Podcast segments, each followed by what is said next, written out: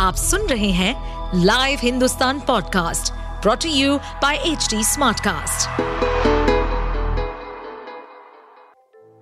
चौदह साल की शीना की बिंदास मम्मी रोमा तिहाड़ जेल में क्या कर रही है?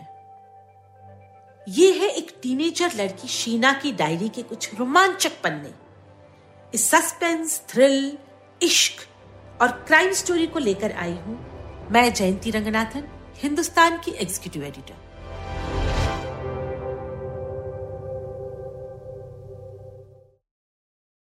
शीना की डायरी का चौंतीसवा एपिसोड साल 2023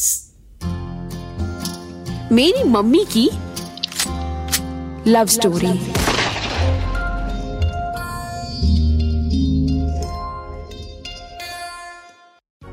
मम्मी को जेल गए पूरे चार साल हो गए हैं। मैं चौदह साल से अठारह की हो गई हूँ।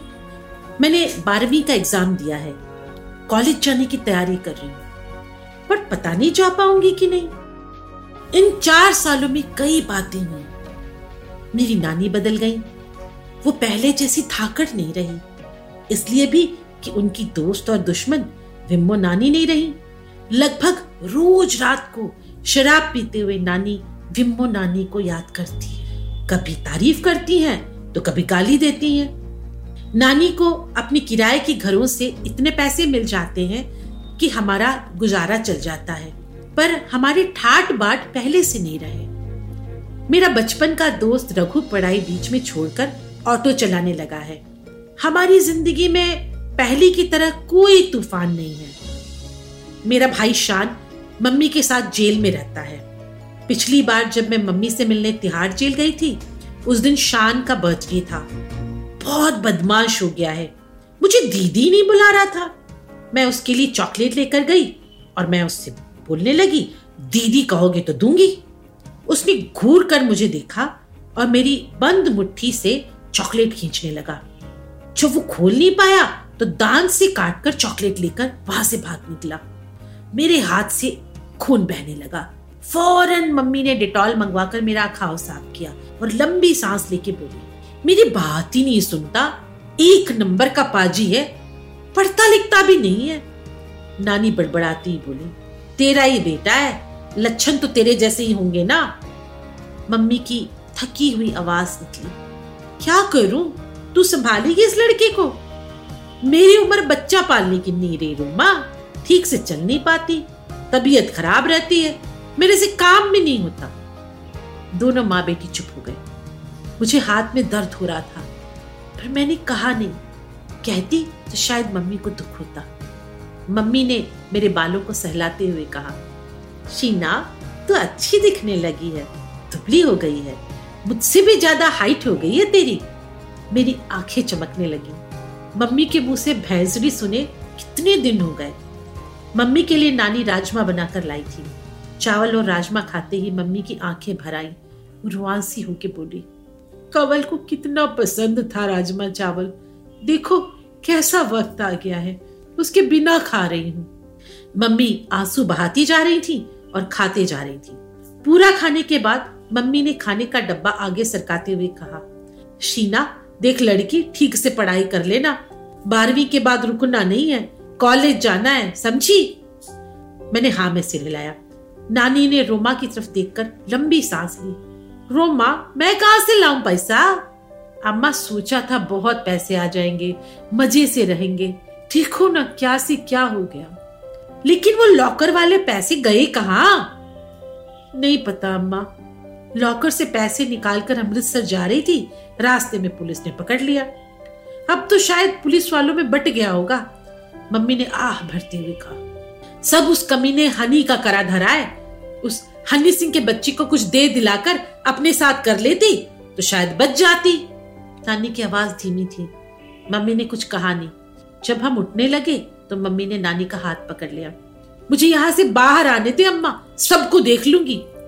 उस वक्त न जाने मुझे क्यों ये लगा कि ये रोमा नहीं कि तो निर्मल बोल रही हैं। मैं तो मम्मी से और भी दूसरी अपनी वाली बात करना चाहती थी। उन्हें बताना चाहती थी कि मोहल्ले में नानी का एक नया किराएदार आया है, बंटी। वो सदर में मोबाइल फ़ोन की दुकान चलाता है। दिखने में कुछ कुछ कंवलजीत जैसा है। उम्र भी बस थोड़ी बड़ी होगी मुझसे। मुझे वैसे अपनी उम्र के लड़के पसंद ही नहीं आते। बंटी लंबी चोटी रखता है, हाथों में टैटू बना रखा है। तीन महीने से उससे मेरी दोस्ती हो गई है। आ दोस्ती से कुछ ज़्यादा। नानी से झूठ बोलकर मैं उसके साथ कनाट प्लेस घूमने गई थी। बंटी के हाथों में हाथ डालकर सेंट्रल पार्क के चक्कर लगाए। वहीं हम दोनों ने मटके वाली कुल्फी भी खाई। कुल्फी खाने के बाद मेरे होठों पर लगी कुल्फी को बंटी ने जब अपने होठों से पूछा तो मुझे लगा, यही सच्चा लव है। नानी को बताने से डरती थी। वैसे भी दिन में एक आध बार वो ज़रूर कह देती कि तेरे में मम्मी वाले लक्षण आने लगे। संभल जा, नहीं तो तेरी मम्मी की तरह तू भी जेल जाएगी। उन्हें तो रघु से भी मेरा ज़्यादा बोलना नहीं पसंद। बंटी की बात बताती तो पता नहीं वो क्या करती। मुझे लगता था इस समय मेरी परेशानियों से अगर कोई मुझे निजात दिला सकता है तो वो बंटी है। बंटी बातें ऐसी करता कि मैं हंसती रहती। मन करता बस उससे बोलती रहूँ, उसके साथ ही रहूँ। बंटी ने कहा था मुझसे, चल मेरे साथ भाग, चल। हम दोनों मुंबई जाएँगे। वहाँ मैं मोबाइल की दुकान खोलूँगा। तू कुछ काम कर लेना। पर मेरी हिम्मत नहीं होती थी। सोचा था, जिस दिन हिम्मत होगी, मैं उसके साथ कहीं चली जाऊँगी।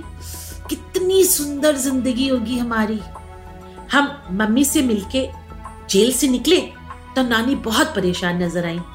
रिक्शे में बैठकर जब हम तिहाड़ जेल से पहाड़ी धीरज अपने घर आ रहे थे नानी ने अचानक कहा, अगर कंवल रोमा की ज़िंदगी में नहीं आता ना तो सब ठीक रहता। उस मुए ने मेरी बेटी को बरगला दिया। पर नानी, मम्मी तो कवलजीत से लव करती थी ना। मम्मी उसे जानू कहती थी, ये लव शम क्या होता है लुंडिया शरीर की आ गया देख लिया ना तेरी मम्मी का क्या हुआ? औरत को अपनी ज़िंदगी में जगह खुद बनानी चाहिए। ये आदमी लोग कुछ नहीं करते। औरत का फ़ायदा उठाते हैं औरत को लगता है आदमी बच्चा दे रहा है तो उसकी बात मानो।